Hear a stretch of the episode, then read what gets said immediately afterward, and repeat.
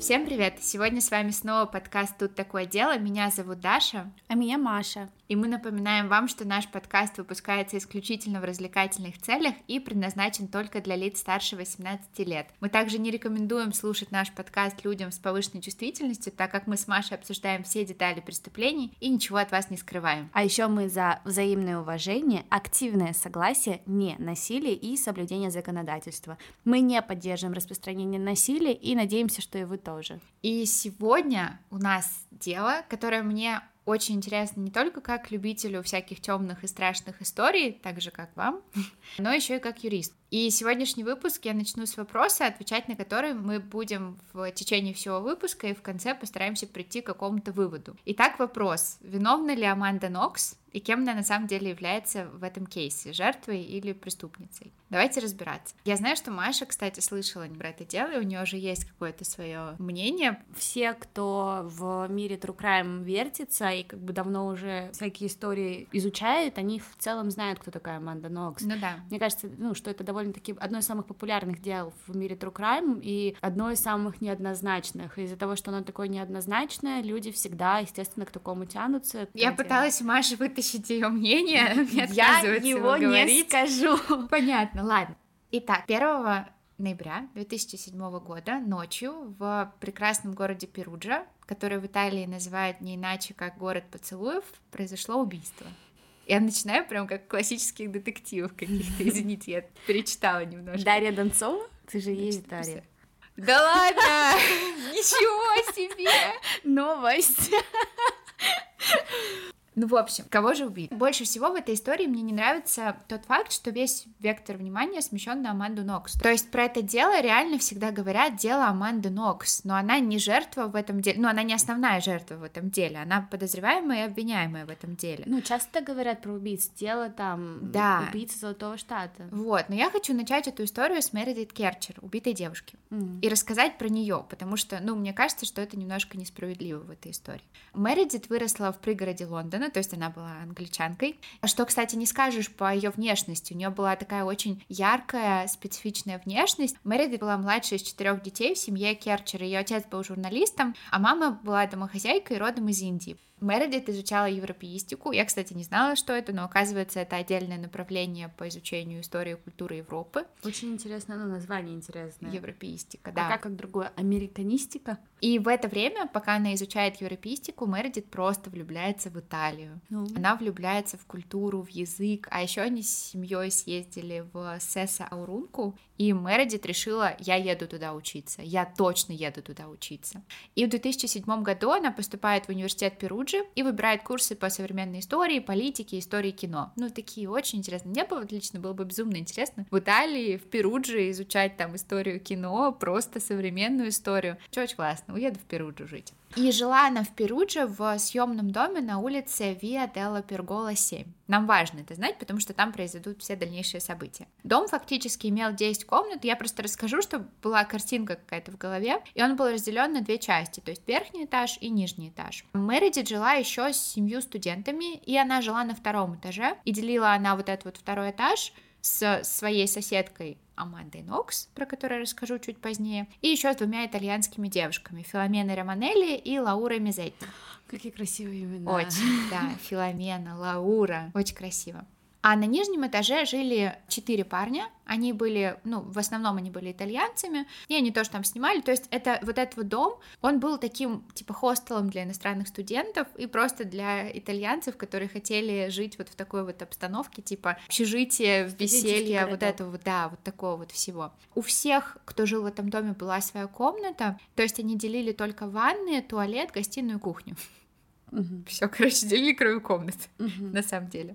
И у Мередит была привычка, она очень скучала по своим родителям, она каждый день звонила маме. И на этот момент у нее было 2 телефона. Один она использовала для того, чтобы звонить семье, там, видимо, была эта сим лондонская, чтобы звонить туда. А второй был зарегистрирован на ее соседку, Романелли. И девушка просто отдала ей телефон, говорит: мне не нужен, пользуйся. И Мередит звонила в Италии по этому телефону. И кроме Романелли и Мецетти, как я уже сказала, соседкой Мередит была Аманда Нокс, 20-летняя американская студентка, которая тоже приехала в Италию по обмену. и тоже приехала учиться. При этом Керчер и Нокс переехали практически сразу же, то есть там Керчер приехала 10 сентября, а Нокс 20 сентября того же года, то есть они практически одновременно въехали. И они жили в соседних комнатах и делили ванну. Немного расскажу про Аманду. Она вообще была и есть, до сих пор есть, обычной американской девушкой. Она выросла в семье учителя математики и финансиста. Да, у нее мама была учителем математики, а папа был финансистом в какой-то крупной компании. Когда была подростком, она играла в футбол, у нее было прозвище Фокси Нокси. Ну, то есть ничего такого специфичного, просто обычная американская девушка-подросток. Она любила шумные вечеринки, она была очень веселой, громкой. Но когда я смотрела ее интервью, мне показалось, что она такая вот немножко держится всегда в стороне. Вот есть вот компания, да, и есть люди, которые как-то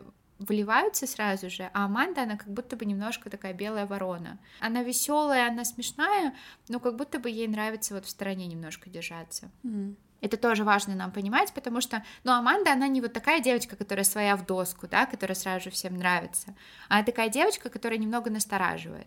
И если описывать отношения Мередит и Аманды, то нельзя сказать, что они были подругами. Их друзья и знакомые описывали их как абсолютно разных, прямо противоположных вообще по характеру. Там их соседки говорили, Мередит была спокойной, милой и очень застенчивой, а Аманда была экстравертом и, как девушки описывали, ее всегда хвасталась. Ну, короче, как я поняла, Мередит всем нравилась, ну, такая как бы просто приятная для сожительства дама, а Аманда такая была, немного выскочка. Ну да, но Аманда просто, она ехала в Италию потусить. А, она не училась? Нет, она училась тоже, но она хотела драйва вот этого вот студенческого, типа вечеринки, вот это вот все. Мередит тоже в этом участвовала, конечно, но просто не с таким каким-то рвением, как Аманда. Угу. И все. Ну так они общались или они вообще никак не знали? Да, они все равно проводили время вместе, они ходили на тусовки, они ходили вместе там по всяким музеям, на другие какие-то культурные мероприятия. Тусовки и другие культурные мероприятия. Тусовка — очень культурные мероприятия. Social skills развиваешь, там все такое. И вот однажды на концерте классической музыки, на который они как раз пошли вместе, тусовка, Аманда познакомилась с Рафаэлем Соллечито, тоже студентом университета Перуджи, и они начинают встречаться. Рафаэль — красавчик. Вы бы видели ее сейчас. У Мередит в это время были отношения с неким Руди Геде. Они не встречались, но проводили время вместе и спали. И все идет хорошо, просто отлично, вплоть до 1 ноября 2007 года. Потому что 2 ноября того же года Мередит нашли мертвую в своей квартире на Виа делла Пергола. Давайте разбираться, что вообще случилось. Вечером 1 ноября 2007 года квартира на Виа делла Пергола была пуста. Итальянские соседки уехали, парни с первого этажа вообще из города куда-то уехали, потому что это был какой-то национальный праздник. Аманда должна была в этот вечер работать в баре «Ля Чик», но в 8 вечера примерно ее босс Патрик Лумумба отправил ей сообщение, что нет, у нас нет клиентов, не приезжай, в тебе нет необходимости, отдыхай. После этого Нокс ответила ему: окей, увидимся позже, хорошего вечера, и отправилась к своему парню Рафаэлю. Угу. И ночь она провела у него, угу, по ее словам. Мередит в этот вечер ужинала с 3 подругами, там у одной из вот этих вот подруг в гостях. Она рассталась с ними где-то в 20:45, и они разошлись, то есть они, видимо, вместе шли до какой-то точки, и когда они приблизились практически к Виа делла Пергола, вот к этому дому, там буквально 400 метров оставалось до дома, они разошлись в разные стороны, и Мередит пошла домой. По словам Нокс, после того, как она провела ночь с Соллечито, она отправилась домой в Виа делла Пергола. Утром, уже 2 ноября 2007 года, она заходит и видит открытую входную дверь и видит капли крови в ванной. И она потом это объясняет, она говорит: я думала, что, ну, это Мередит, и у нее там месячные начались, ну, то есть вот что-то вот такое. Ну, то есть она не подумала ничего плохого сначала. Угу. Она стучится к Мередит, а дверь в спальне Мередит была заперта. Нокс угу. подумала, ну, та, наверное, спит, типа утро, может быть, она тусила всю ночь, не буду ее трогать. Нокс возвращается обратно к своему парню, и они позже уже вдвоем отправляются обратно домой, ну, потому что Нокс говорит: я хочу там забрать вещи, просто побыть дома хочу, пойдем ко мне. А во сколько она примерно домой вернулась утром в первый раз? Мне кажется, где-то часов 8-9. Угу. Ну, то есть это не так, что прям сильно рано. Угу. Но утром, ну, то есть не днем, а прям вот с утра она переночевала у своего парня и пошла домой. Потому что они вернулись, и Рафаэль пытается открыть дверь в комнату Керчер. Она не открывает, никак не реагирует, и Рафаэль звонит своей сестре, которая работала в полиции, и спрашивает, что делать. Сестра говорит: ну, звоните в полицию. набирайте 112 и звоните. Рафаэль звонит в полицию, и полиция приезжает и находит, вскрывает дверь Мередит и находит ее. Она мертвая, тело частично прикрыто одеялом, следы крови везде, просто на полу, на кровати, на стенах, вообще везде. Когда провели вскрытие, выяснили, что ее пытались задушить, нанесли по шее несколько ударов ножом, от которых она умерла. Еще на ее теле было множество синяков и царапин, вдобавок к ножевым ранам, и плюс следы сексуального насилия.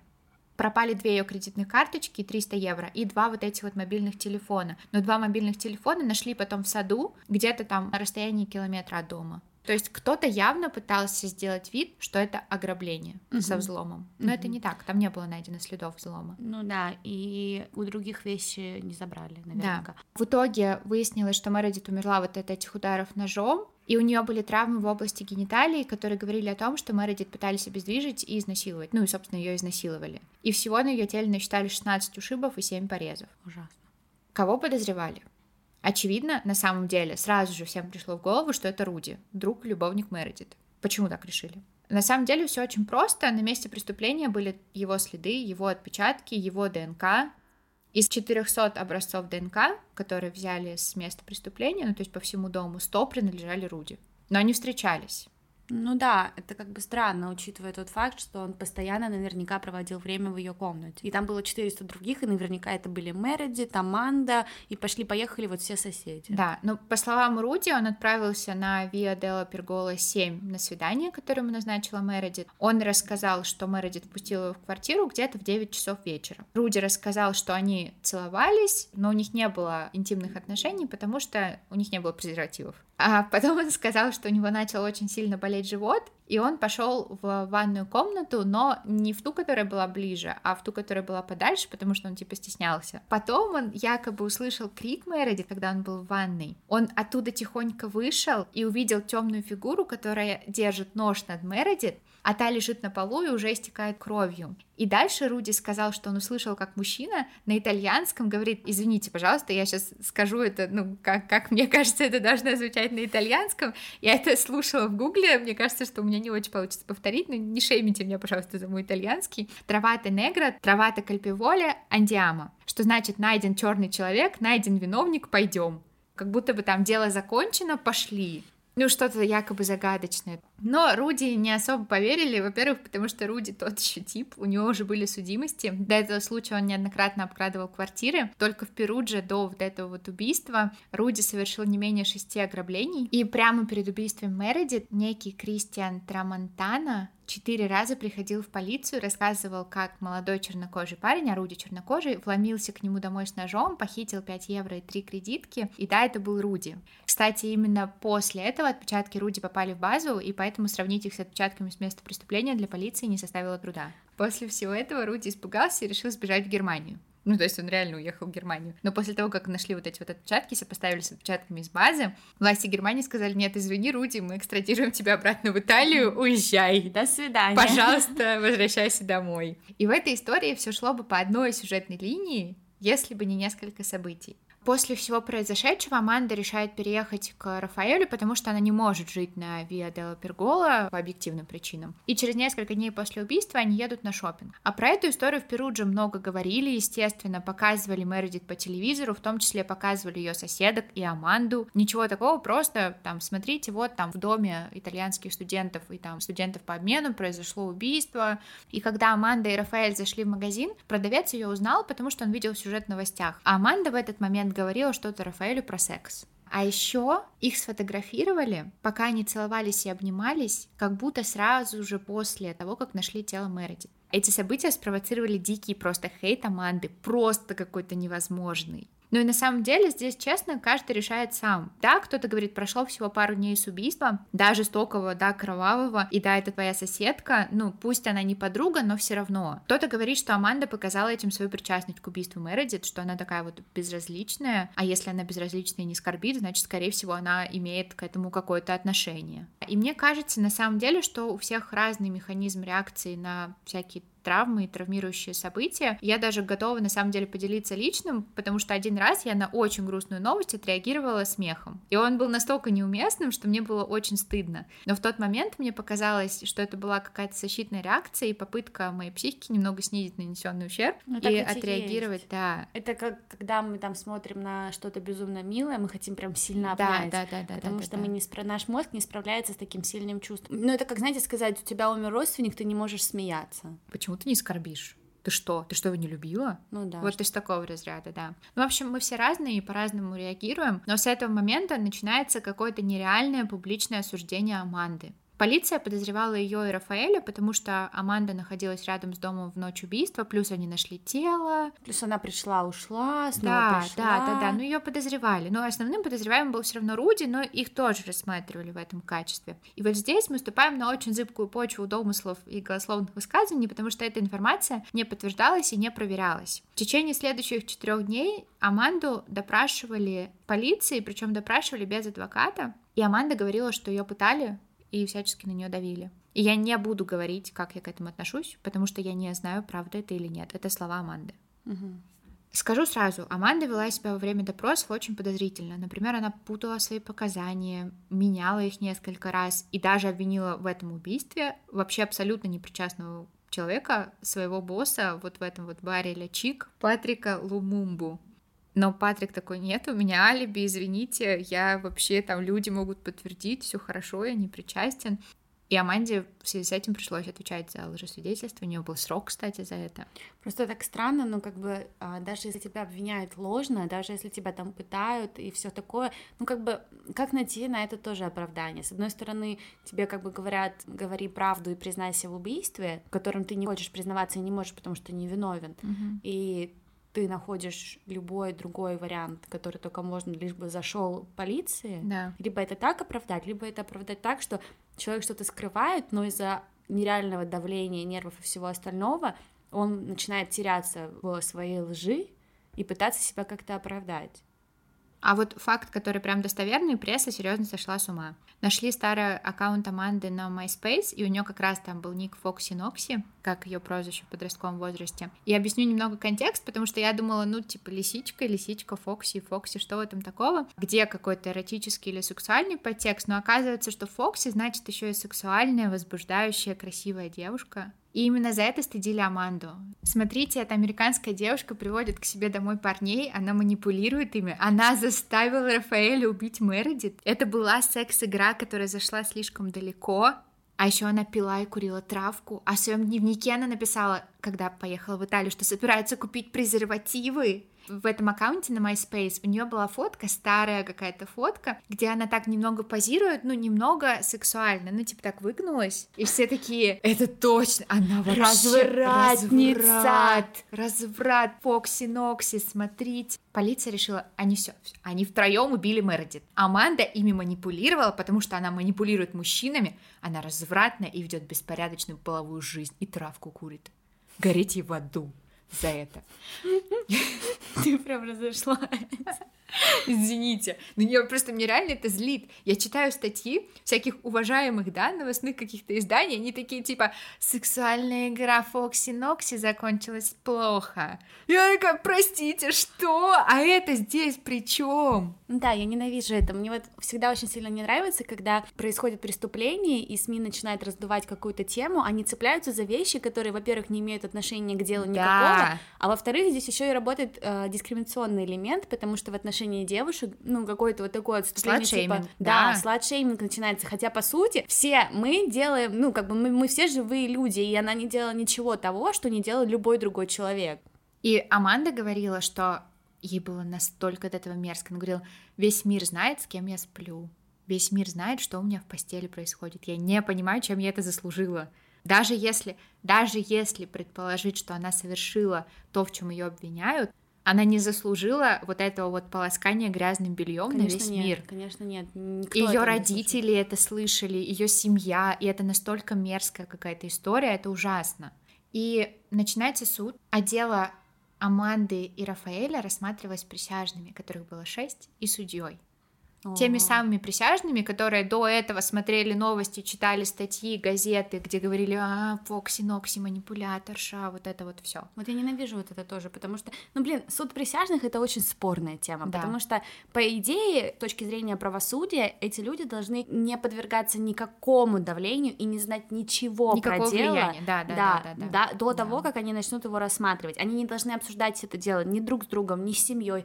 Но на деле это невозможно сделать. Мы живем в мире и во время цифрового потока такого большого, что мы постоянно подвергаемся какой-то информации, мы постоянно ее поглощаем. И я уверена, что особенно в этом маленьком городе в Италии это дело было настолько... Все обсуждали. И ты обсуждаешь это с семьей, ты обсуждаешь это с друзьями, у тебя изначально формируется уже свое мнение. Да, особенно если там какие-нибудь старенькие дедушки, взрослые люди, и особенно если тебе кто-нибудь попадется, кто реально так считает, что это слад, там, ты овца, вообще гори в аду. Она еще чужая, вот это этот элемент чужеродности, он тоже очень большую роль сыграл, потому что она не своя, то есть она там не итальянская какая-то девушка, она вот эта вот американка приехала свою развратную культуру нам тут насаждать, наш город прекрасный, поцелуев только поцелуев. В общем, обвинение доказывало активную версию того, что Аманда, Рафаэль и Руди вместе убили Мередит. То есть Аманда напала... Руди такой, а эти-то двое тут при чем? Нет, Руди такой, да, я видел Аманду в доме, конечно, он такой, все, это нормально, работает. Начал сливать, да, с тебя просто? Да, то есть якобы Аманда напала на Мередит в ее спальне, ударила ее головой о стену.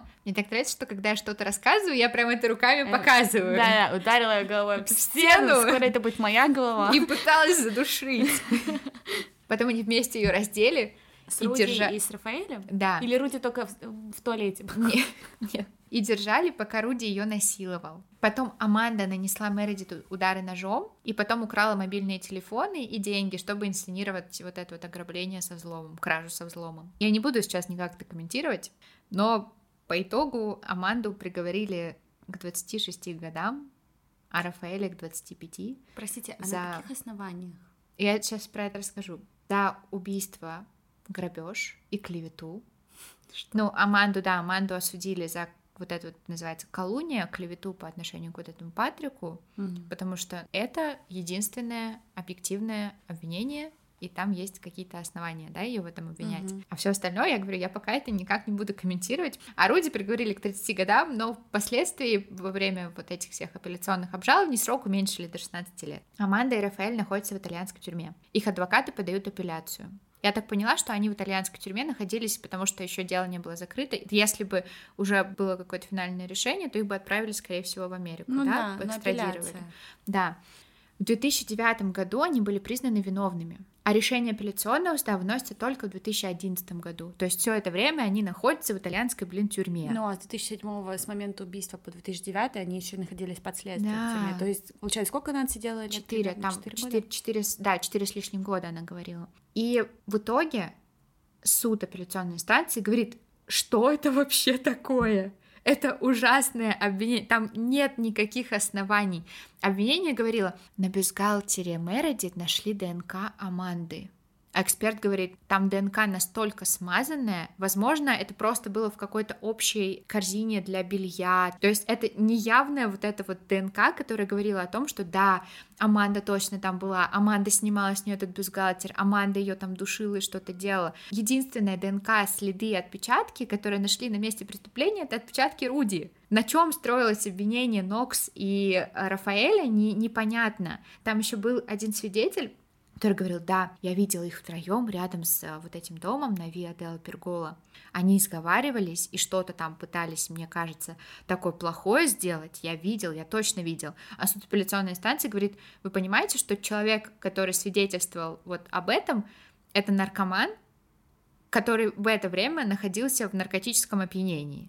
Любое доказательство, на котором строилось обвинение, можно было разбить просто вот очень мега быстро, супер быстро. А скорее всего такое решение было именно из-за того, что это суд присяжных. То есть люди уже такие, все, мы все решили, мы чисто вот для галочки сюда пришли. Чего вы нам там говорите? Она виновна, но она развратная. И 3 октября 2011 года Нокс и Соллечито полностью оправдали. Но приговор по обвинению в клевете был оставлен в силе, потому что там все доказали. Там понятно, почему. Да, но Аманда уже вот этот вот срок, там год или там что-то, небольшой срок, она уже вот за счет вот этого отсидела. И в 2011 году Аманда возвращается в США. Ну, они расстаются с Рафаэлем. У Аманды сейчас... Они были уже не вместе. Они же не вместе сидели в камере, как громадные. Да. Вот. А что касается показаний Аманды, вот этих вот ее путанных каких-то, которые не стыковались с остальными фактами дела, суд сказал, ну, извините, как бы... Скорее всего, это все было давление, допросы были без адвоката. Мы это проверить никак не можем, но строить доказательства только на... Строить обвинения только на вот этих вот доказательствах мы не можем. Это просто, ну, ужасное какое-то абсолютно сфабрикованное дело, мы не можем. То есть даже если бы что-то и произошло, и Аманда бы это сделала, нет доказательств того, что она это сделала. Ну да, и получается, по сути, что эти допросы, они были проведены незаконно в целом. И даже если их вообще нельзя приобщать к делу, а если их приобщать к делу, они как бы оспариваются, потому что они незаконны. Там не все допросы проводились без адвоката, и они, знаешь, они какие-то вещи, они не делали в формате допроса. Они говорили, ну это разговор, ну это не серьезно, зачем тебе адвокат, мы просто поговорим. После того, как Аманду оправдали, она сказала, я была уверена в своей невиновности, и именно эта уверенность придавала мне сил в самые мрачные времена моего вот этого испытания. Угу. Слушай, ну и получается, что это все, конец, ее вернули в Америку. Да, она вернулась в Америку, и сейчас она написала книгу, у нее сейчас новый молодой человек, она снялась в документалке Netflix, и она там в документалке прямо в начале она сидит и говорит, вот знаете, самый главный вопрос и то, что тревожит всех людей в этой истории, это то, что я либо волк в овечьей шкуре, либо я это вы. Ну, то есть, либо я действительно настолько хорошо притворилась и сманипулировала всеми, что никто не понял, и это страшно тогда, либо то, что я просидела 4 года в итальянской тюрьме, может случиться с каждым из вас. И это еще более страшно. У меня другой вопрос. Когда за день до записи этого выпуска я готовила контент по нему, да. Вот, и Даша мне говорила, я на 100% уверена, что она невиновна. Но сегодня утром, перед тем, как мы стали записывать, она говорит, да. Я еще почитала интервью, я стала думать, что я сомневаюсь. Да. Расскажи мне про это. Я не понимаю, мне кажется, что это специфика характера Аманды. Потому что, я говорю, вот есть люди, которые сразу располагают к себе, она не из таких. Она наоборот, ты как-то очень осторожно к ней относишься. Вот Маша выложит видео, где Аманда говорит, где ее спрашивают, ты убила Мередит Керчер? И она говорит нет, а в то же время кивает головой. Ну то есть говорит нет, но все равно кивает. И ты такой, блин, ну такие вещи происходят, и что-то как будто бы там произошло. Ну вот у меня, если честно, точно такое же мнение, потому что я все время думала, что Аманда просто хорошо всех обманула. И только после вот твоего рассказа сегодняшнего я стала думать, что нет, она невиновна, может быть. Но я все равно, у меня нету конкретного мнения, потому что я посмотрела очень много разбора. На Ютубе делают различные любители, кто занимается разбором там мимики и всего, жестов, и поведения людей. И они все говорили, ну как бы останавливаясь на каких-то моментах Аманды, кто-то говорил, а вот здесь она не уверена, а вот здесь то-то, что-то. Ну и многие подцепляют тот факт, что она кто-то говорит не так.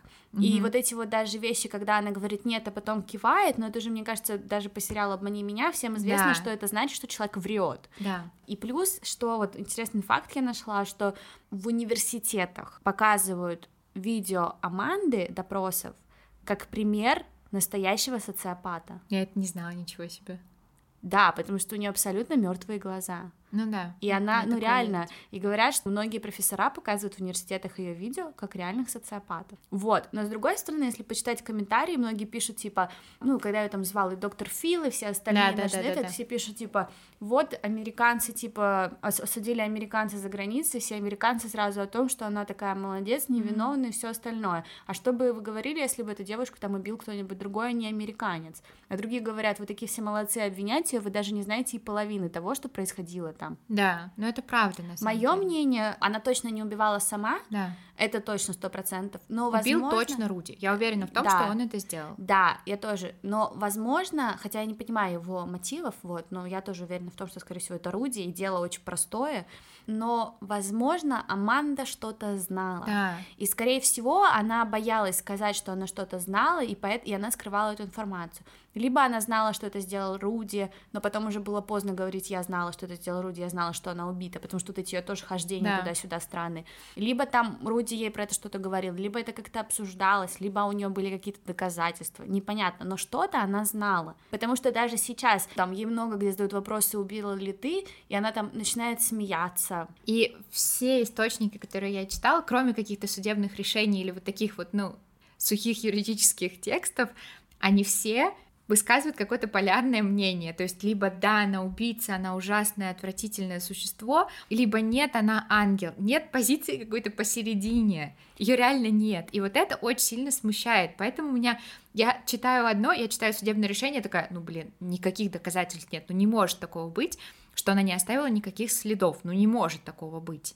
Потом я читаю там, как она вела себя во время допроса, я такая, блин, ну что она скрывает, что вообще в этом деле происходит? Я видела в одном источнике информацию, что им нравился один молодой человек, и якобы Мередит сказала, что они начнут встречаться, Аманда сказала, нет, ха-ха-ха, ты ему вообще не нравишься, ну то есть как будто бы там какая-то кошка между ними вот такая пробежала, что им там нравился один молодой человек. Но не убивать же за это. Да, они в Италии, там много молодых людей. К тому же у нее был Рафаэль, и на всех фотках, правда, видно, что у них есть какая-то эмоциональная связь. Но в конце хочу еще немножко рассказать про Мередит, потому что это история убийства Мередит Керчер. Да, это там дело Аманды Нокс, но убили здесь Мередит Керчер, потому что кто-то даже не знает, как звали девушку убитую. Кто-то такой, Аманда Нокс, Аманда Нокс, Аманда Нокс, но Мередит Керчер. Ну, в общем, на похороны Мередит пришло больше 300 человек, все ее близкие, просто люди, которые ей сочувствовали. И университет Лидса, где она училась, посмертно присвоила степень, и там была очень красивая служба, и ее семья, они такие убитые горем, мне настолько их жалко, это настолько трагично. Представь, твоя дочка так горит Италией, говорит, я поеду туда учиться, мама, там, папа, я очень хочу, а в итоге ты понимаешь, что ее там жестоко убили, изнасиловали, никто не знает в итоге, кто это сделал, действительно ли виновный получил полное вот это вот наказание или нет. История, на самом деле, ужасно грустная, непонятная, но мне было очень интересно это все изучать. И пишите ваше мнение, пишите нам комментарии. Вот. Я думаю, что я склоняюсь к ответу невиновна теперь. Но замешана в этом. Ну да. Да, я тоже так думаю. Что-то знала, что-то да. Она знала. В общем, вот, это была история Аманды Нокс. Всем спасибо за прослушивание, и увидимся в следующем выпуске. Пока!